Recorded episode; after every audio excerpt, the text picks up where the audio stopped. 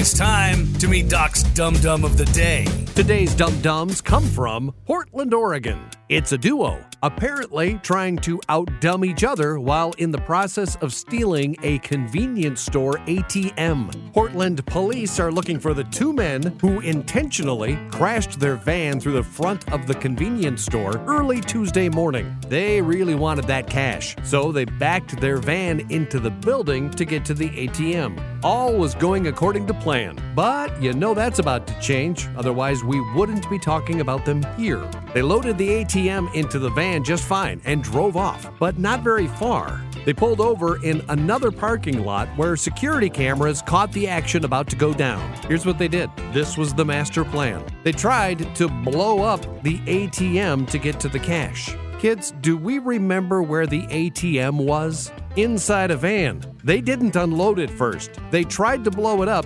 inside the back of the van. Thanks to those security cameras, we can watch as the van becomes engulfed by the should have seen that coming fire. Police are still looking for the pair, but thanks to security footage of the theft and fire, it shouldn't be too long.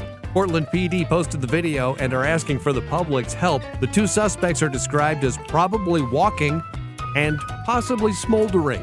Okay, I made that part up. I would love to know at what point one or both of them realized their miscalculation. Something tells me these two couldn't blow up a balloon, much less an ATM. Boys, you are docs, dum dums of the day.